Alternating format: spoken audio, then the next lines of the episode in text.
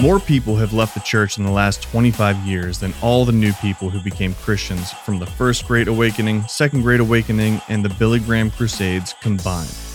Hello, and welcome to the Vineyard Church podcast. This is a quote from a book called The Great Dechurching that Chris Dew shared today. As we wrap up our series through the book of James, Chris shares that we all know someone who has wandered away from the church, but instead of simply accepting that, we should instead be pursuing the person who has wandered away from the church, just like Jesus pursues the lost sheep that wandered away from the flock. Here's Chris. What is up, church family? How y'all doing this morning? You good? I feel good this morning uh, because I actually slept last night. Uh, because I have a little girl at home who's three months old and haven't slept in a while, but uh, glad that I slept in a hotel last night here and I'm ready to go this morning. So I hope you're ready to listen uh, because I'm ready to preach. Is that cool? All right, well, hey, I'm glad y'all are here. It's always an honor uh, to be here in this incredible church family. Um, I love this church. I love you guys, and I'm glad to be here. But if you would, uh, let's pray together, and then we'll jump into the scripture.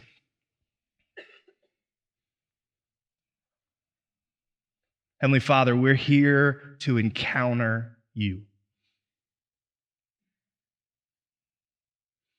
We want to hear from your word, your truth, and your heart. And Holy Spirit, we invite you would you pour yourself out into all of our hearts and minds? We want to experience you and hear from you and leave changed. We love you, Jesus. Pray all this in your name. Amen. Uh, there's a uh, stat I heard recently uh, that in the past 25 years, 40 million people in America have left the church. 40 million people who are in America who had been going to church at one time and were in it and, and uh, all up in the church and now have left. That's a massive number. To place that in context, uh, here's another quote from the same study. Uh, they explain that more people have left the church over the last 25 years than all the new people who became Christians in the first Great Awakening, the second Great Awakening, and all of the Crusades from Billy Graham combined. This is a mass exodus in America from the church. Yet it's easy to look at those stats and just think, okay, well, those are stats out there somewhere. But I want you to pause real quick. And, and who is in your life who was here but isn't here anymore? Who was in the church yet is not here anymore? And I don't mean they just kind of went down to another church down the street. I mean like they were in Christ, rooted in the church, and now they're like, man, I, I don't have time for that, or I don't want to go to that. Because if I'm honest, like I've wrestled with how do I handle that? Like, how do I care for people who have left the church? And here's our question that we're going to try to get our minds around today that James is going to help us answer. What do we do about people leaving the church and even walking away from Jesus. As the church, what do we do about people leaving the church and even walking away from Jesus? And if you have a Bible, uh, let's flip open now to the end of the book of James, the last two verses. I've enjoyed James. Anybody else enjoyed James? I feel like every time I read James, it's like, gosh, I need to repent of 12 things. Every single time I'm like, I'm doing pretty good in my Christian life. And then I read James and I'm like, am I a Christian? Except it's helpful to hear some of that sometimes because it hits us in places where we need to grow. But here's the last two verses. Here's what James says my brothers and sisters, if one of you should wander from the truth and someone should bring that person back, remember this whoever turns a sinner from the error of their way will save them from death and will cover a multitude of sins. All the way through the book of James, he's addressing a type of Christianity that really isn't Christianity at all.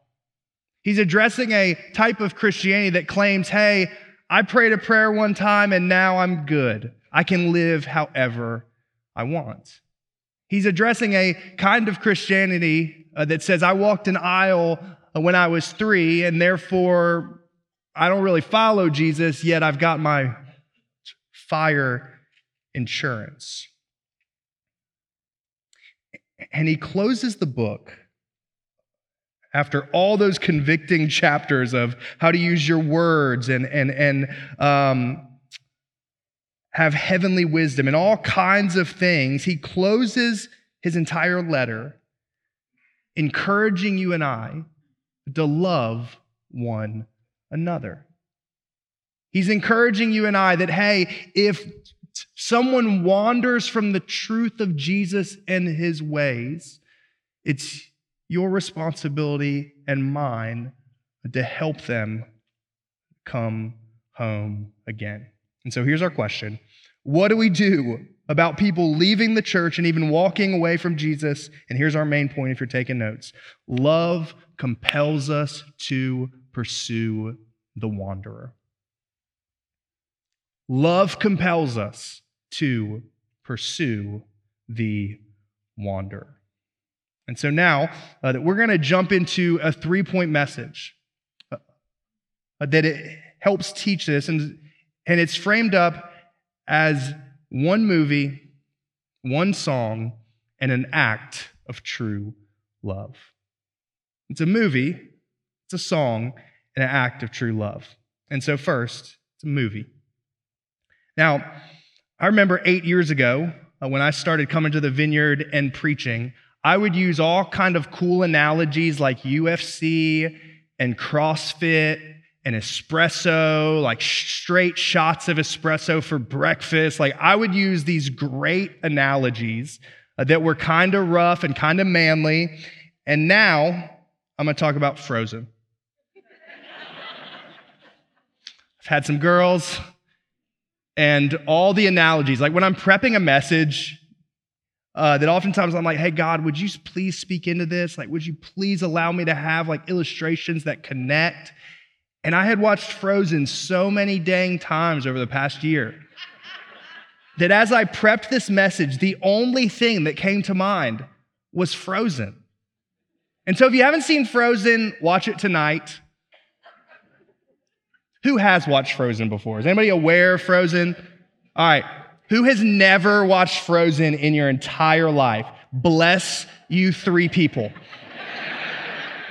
Watch it tonight, and I promise this message will make more sense. But, anyways, it's a movie. What happens in Frozen is that there's this princess named Elsa. Love Elsa. The issue with Elsa, though, is that she has this power that freezes things. And as a small child, she's like, I don't know how to control this. And so her parents lock her up in her room. And so Princess Elsa has this power, is in her room, is hidden. Her parents pass away, really sad. And uh, uh, the Elsa is about uh, to become queen. And it's her coronation day.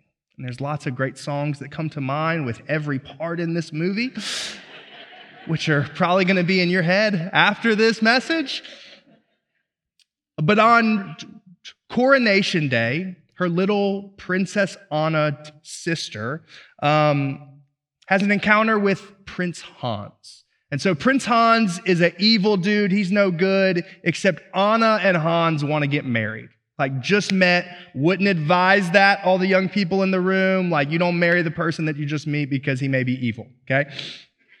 Thank you, Frozen, for the theological exposition that you give us this morning, right? But Anna's like, hey, I want to marry Hans.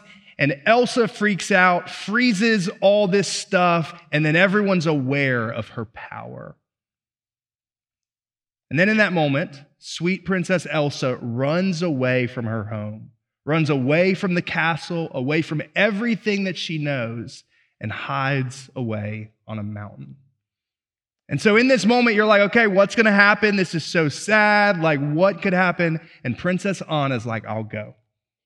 I'll go and rescue her. I'll leave the comforts of this kingdom and I will run after Princess Elsa. You see, it fits. It definitely fits the preach. And this is what James is calling you and I to do. As people leave the church, he's saying, hey, if anyone will wander from the truth, it's your responsibility and mine in order to run after them. Love compels us to pursue the wanderer. He's explaining that you and I, as the people of God, as the church, are responsible for the spiritual health of our friends in the church. We are called to hold each other accountable. That we uh, flew in last night uh, to Pittsburgh and had about an hour drive.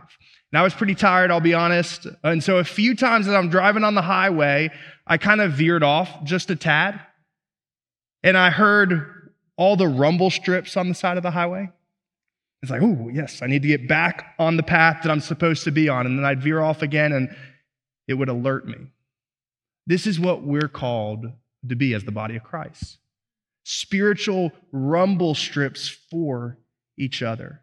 As a friend or a person in our life group veers off of the way of Jesus, we're called very gently and lovingly, but truthfully, to say, hey, that, that's actually not on the path of Jesus, and to operate as spiritual rumble strips for each other.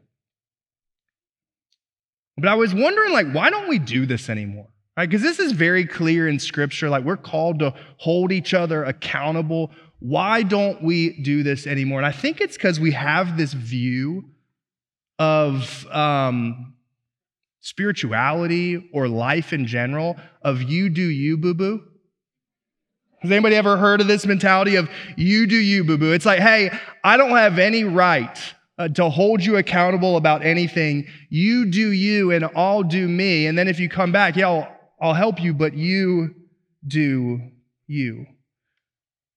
It's a lack of accountability that has in our minds that I don't have any right to hold you accountable.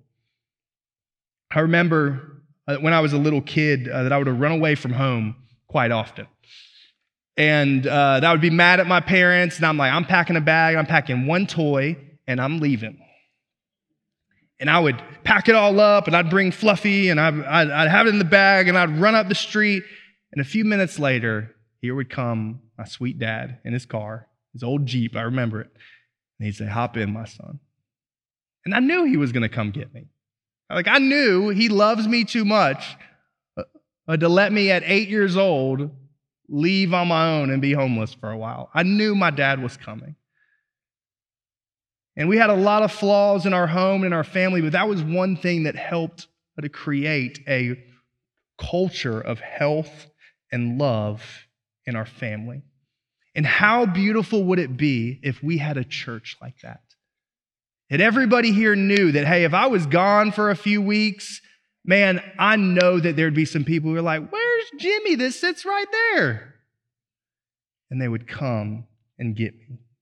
How beautiful would it be of that we were part of a spiritual family clothed in grace. Uh, that we would be here as our true broken selves, speaking our flaws to each other and being a catalyst for healing. Where we didn't have to hide who we really are. And if we strayed into sin, that pretty quickly that we'd be lovingly brought back into the beauty of Jesus and his church. This is what we all long for. Heck, it's what the entire world longs for is a spiritual family that loves us enough but to be those spiritual rumble strips in our life. And so, first, a movie, and then next, a song. In Frozen, there's lots of good songs. You know, there's the one about the happy snowman, which I think is my favorite. I love Olaf. It's the man. Uh, but probably the most famous of all the songs is what? Let it go, let it go. Come on, you know it? He can't hold it back anymore. Let it go, let it go. Come on. Come on. I don't care what they're going to say. Let the storm rage on. The cold never. Come on. Well done. Well done. I'm going to applaud you guys. We had a run through with the staff, and I did that all by myself because they did not join in. And they asked me afterwards, they're like, Are you really going to do that like in the service? And I was like, I don't know, maybe. But we did it. The context of that song, though, is that Elsa has run away from home and that she has this power that she's been hiding for so long. But up on top of the mountain, uh, that Elsa is able to express everything she has in her. She's like, I don't have to hide anymore. I have this power. I can just make ice stuff everywhere. And it's this ice castle that's massive and beautiful, and it's amazing. Yet it ends up isolating her from her closest people and ends up hurting Anna, the one person that she loves in life.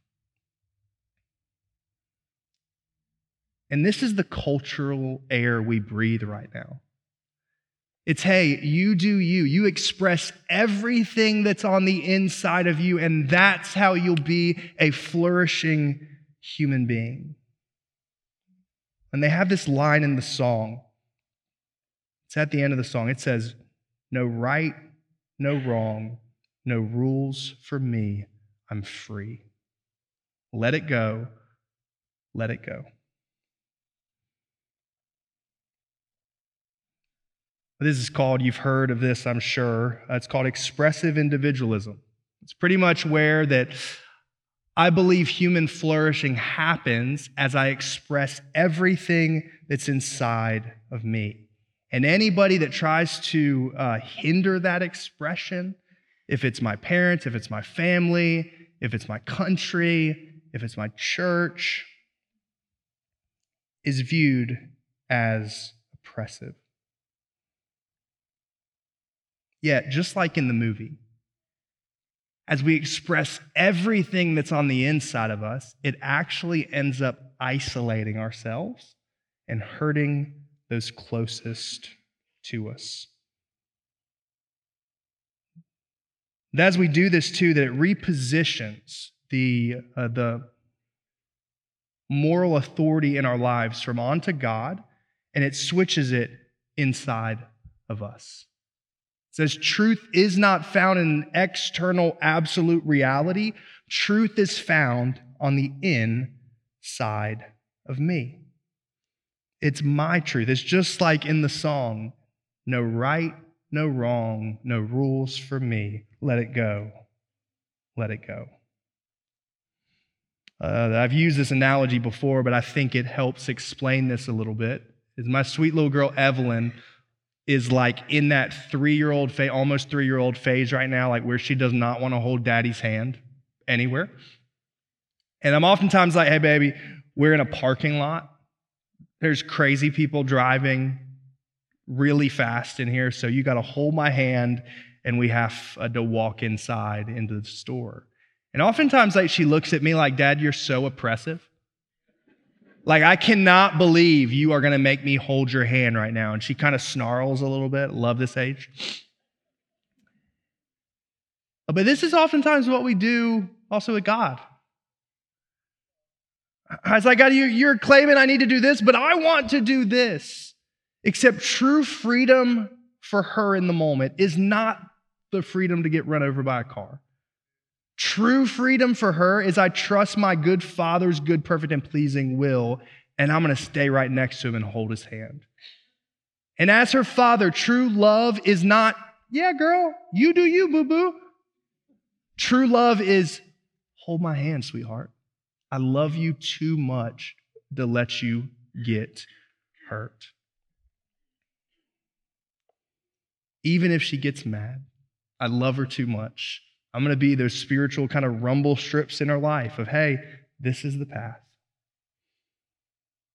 And so, what happens when we reposition truth inside of us, away from God and His Word and absolute truth, and inside of us, is that we wander from the way of Jesus. Just like in this verse, we wander from the truth about Jesus.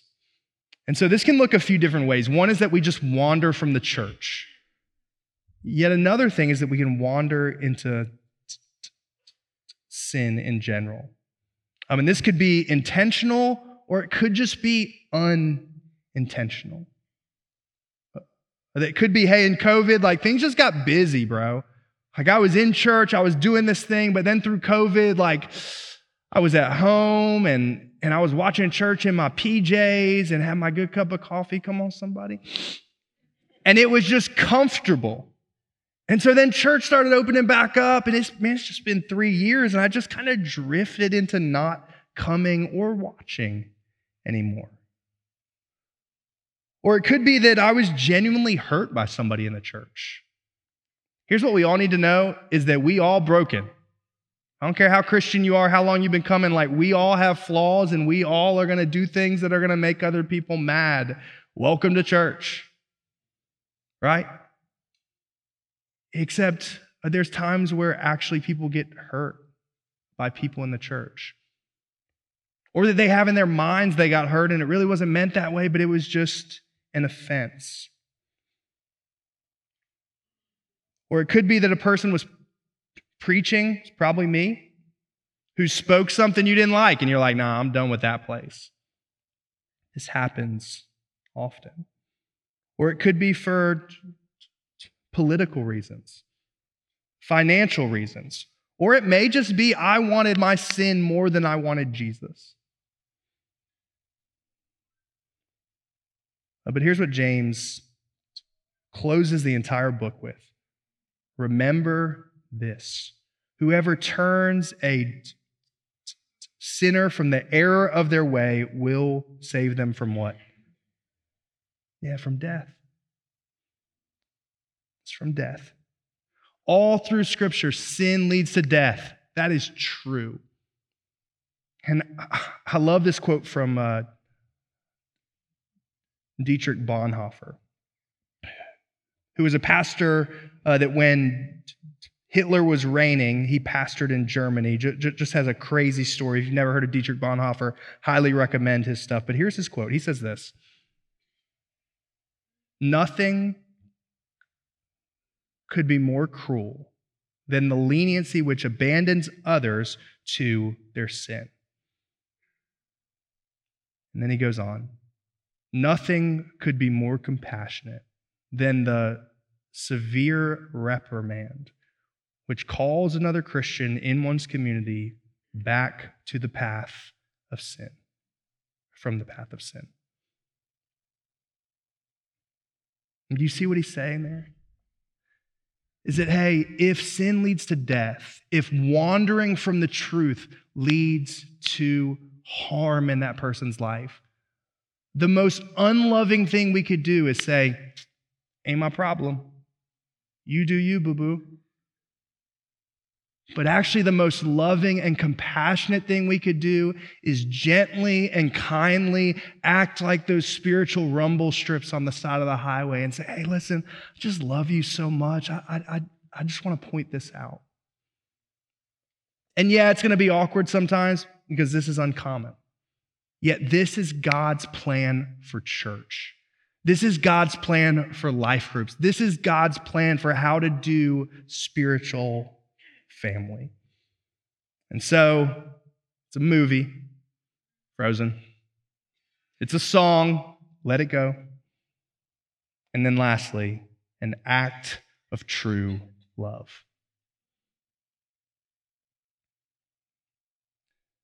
And so, what happens at the end of the movie is that Anna, uh, there's a huge blizzard happening, and uh, that the only way the curse can be broken of all the frozenness, all the ice, all the snow is an act of true love. It's the best.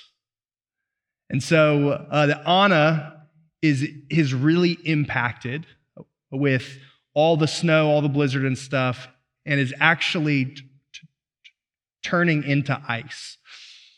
And uh, the Elsa um, eventually comes back home and is trying to get there to break the curse, except it's going to take an act of true love. And Anna has another love interest at this point, Kristoff. Anybody love Kristoff up in here? Yep, Kristoff is the man. He has a reindeer. I think it's a reindeer. Is it a reindeer? Sven, hilarious character. Love it so much. But he's on the way back. And that sweet Princess Anna is on uh, this ice covered lake, and Kristoff is running towards her. And uh, that she has a choice to make at this point. Because as she walks towards Kristoff, and she's like, This is the act of true love. He's gonna come, he's gonna kiss me, the curse is gonna be broken, things are gonna go back to normal, except right about that time that she looks over, and Princess Elsa is out there on the ice, and evil Hans is about to murder her. And so here, this moment that she has a choice to make, it's either that I have Kristoff, the curse is broken, and I'm okay, except Elsa dies, or that I can run over and throw myself in front of the sword, and Elsa will be saved. And so she heads over there, and right as Hans is raising the sword, she hops in front of it and saves her sister. And it's hard at this point in the movie because you're like, okay, but what about the curse? Like, what about the kiss from the prince? Like, what's going to happen? There's still a storm. But what ends up happening is that this is the act of true love that actually breaks the curse in the land. And so Anna and Elsa are saved, and everything turns beautiful. It's a cool movie. That's the sweet thing about being a parent too, is you're like, these movies are terrible, but then you get pulled in, you're like, actually, they're pretty dope. I, I, I kind of like, but I'll never tell my daughter that. And this is exactly what James is trying to get at here in this passage. Is an act of true love. It's how you can bring a person back. He closes uh, the whole book and he says this And if you will go and pursue the wanderer, this will cover a multitude of sins. James is calling you and I to lay down our lives for the good of one another. James is calling you and I to um, sacrifice ourselves almost in order that true love can be expressed because love covers a multitude of sins. But the question is this oftentimes it's like, okay, great, I'm encouraged, but how do we do this? That's like, this is, I don't really know how, or this is encouraging, Chris. I love the movie. I love the frozen analogies, pretty catchy. I, I, I dig it. But how do we actually do this? How do we pursue the wanderer? And I think there's a great analogy I heard from another pastor one time that helps illustrate this. But uh, the pastor lives in Vegas, great place to plant a church, by the way. And uh, he has a friend out who's uh, you're spending time with him. I think he's going to preach for him the next day. And that they uh, you eat some food, and then they're going to go to a show. And so they're uh, you know kind of eating, hanging out, having fun. And they hop up from their table and they start walking down the road in order to go see this uh, you know kind of show performance. And as they're walking, his friend pukes right in the middle of uh, the sidewalk there and just keeps walking. He's like, Are we good, bro? Like you just puked up all your pizza right there on on the sidewalk. You good? He's like, no, I feel so much better. Like, let's just go to the show. I think I'm good. And they keep walking. And about 80 steps later or so, he's like, bro, actually, mm, I'm really not feeling so good. I think I should probably go back to the hotel. So he's like, dude, there, there's no problem at all. He turns around, and right about that time, three ladies are heading right for the mess, right for the pile of puke. And it's one of those moments where you're like, hey, like there's puke, except you're like 80 steps away, right? So it's kind of far, and you kind of want to see what's going to happen. and so these three ladies are just having the time of their lives, right? Like they're just laughing and giggling and talking and telling stories. They got their earrings and their hair all done up. It's just one of those moments where they're just having so much fun and they're not paying any attention to what's coming in front of them. And the sweet lady in the middle hits this thing full stride. Her feet fly up into the air and she lands right in the mess. It's like warm in her back, you know, like she can feel it. I'll stop, I'll stop, I promise. It's a worse, it's worse than you think. Uh, but right in that moment, what happened next is probably one of the most beautiful pictures of what we're talking about here that I've ever heard. That her friends who were with her, if I'm them, I'm just going to keep walking. It's like, you just, man, you do you, boo boo. I'm a, I'm a go. Uh, but her friends reached into the mess. Their hands got really gross and nasty, covered in puke even. And they lifted their friend up. Love covers a multitude of sins. You know, they didn't scream at her and say, Do you know how many times you've fallen in this puke? Or they didn't say, Oh, you know what that is? That's nasty. They just reached into the mess and pulled their friend up. This is what this looks like. So, a few practical how to's. These are the words of Jesus. He explains this why do you look at the speck of sawdust in your brother's eyes and pay no attention to the plank in your own eye? How can you say to your brother, Let me take the speck out of your eye, when all the time there is a plank in your own eye? You hypocrite. First, you take the plank out of your own eye, and then you will see clearly to take the speck out of your brother's eye. So, first, we have to look inward. How weird would it be if uh, the lady that's laying in the puke points out puke on one of their hands or shoes, her friends, and says, Ooh, you need to clean that? It's like, hey, sister, you are swimming in puke right now. I don't know why you're criticizing me, right? So, first, we have to be like, hey, is there anything in my life or heart that has led me away from Jesus? And then next are the words of Paul. He says this All my brothers and sisters, if anyone is caught in a sin, you who live by the Spirit should restore that person gently. But watch yourselves, or you may also be tempted. So he's explaining here that how we do this is gently. It isn't arrogantly. It's not screaming at him. I can't believe you have puke all over. It's, it's hey, I, I love you, sister. I, I love you, brother. I want to help. And then lastly, the words of Jesus again that has some very clear action steps.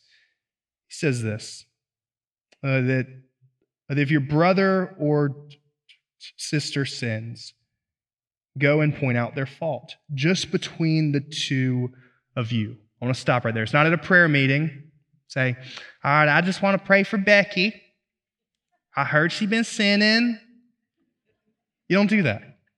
It's hey, one on one. I'm gonna I'm gonna go to you and say, hey, listen, I love you. I've been observing this. I want to gently restore you if you'd have me. So, first, it's one on one. And then it says this if they listen to you, you have won them over. But if they will not listen, then you take one or two others along, so that every matter may be established by the testimony of two or three witnesses. Okay, so it's it's one on one, and then a few more. It isn't gossip. It's not I'm telling everybody about what's going on with Becky. It's no, no, no. Hey, one or two others. Let's let's let's have this conversation. Let's pray for them. Let's encourage them. Let's try to win them over. And then he says this if they still refuse to listen, then you tell it to the church. Then you get a pastor involved. The staff is not mandated to be in every single one of these types of conversations. We are the body of Christ. You can hold each other accountable. And if you have the conversation one on one, if you bring some friends in, then you tell it to the pastor and say, hey, listen, I need some help on this one. They're not responding. And then after that, if they still refuse to listen, even to the church, treat them as you would a pagan or a tax collector, an unbeliever.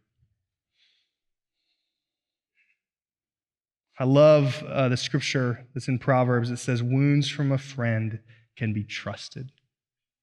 Wounds from a friend. If you have a friendship with somebody and they call you out on some stuff, trust those wounds. They love you. It's out of love. And also, lastly, this is a process.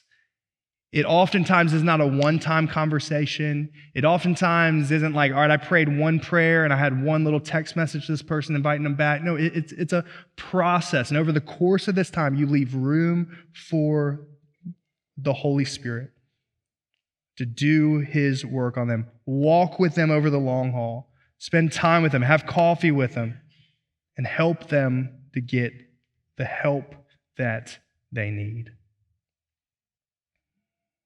And so, what do we do? With 40 million people who have left the church, what do we do with that? Is it our responsibility? And James is going to say yes. That love compels us to pursue the wanderer. I mean, obviously, the greatest example of this is Jesus. He left the comforts of heaven in order to come here to earth and to pay the penalty for our sin. He laid down his life in order that you and I can have the curse broken in our lives and flourishing can rush into our hearts. He was crucified on a criminal's cross, put in a tomb, rose from the grave on the third day, and through that gospel, he broke the curse of sin in your life and in mine.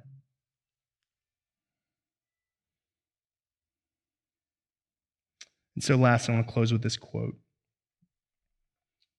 The exact same people that did the study that I referenced earlier ultimately found that over half of the people who have walked away from church are planning eventually to come back one day.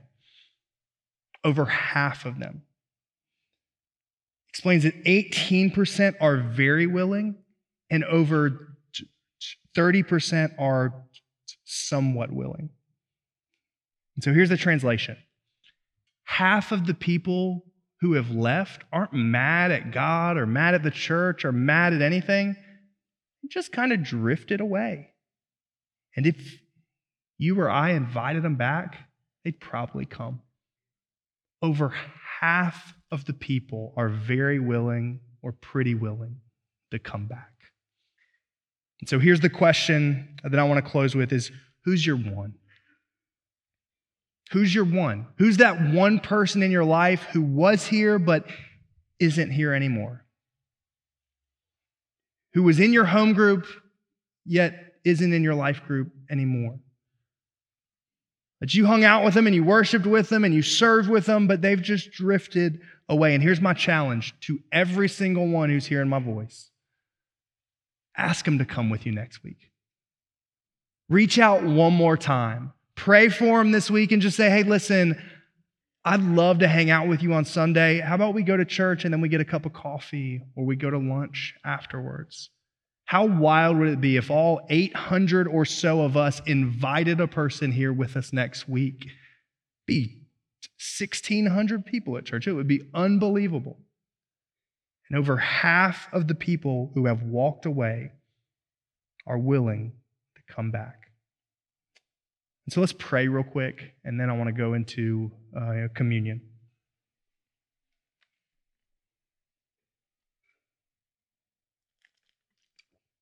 Uh, Heavenly Father, I pray that you do what only you can do in our hearts and lives right now. I pray that for all of us, that you would put a name on our heart of a person who was here but isn't here anymore, who has walked away from the church and possibly even walked away from you.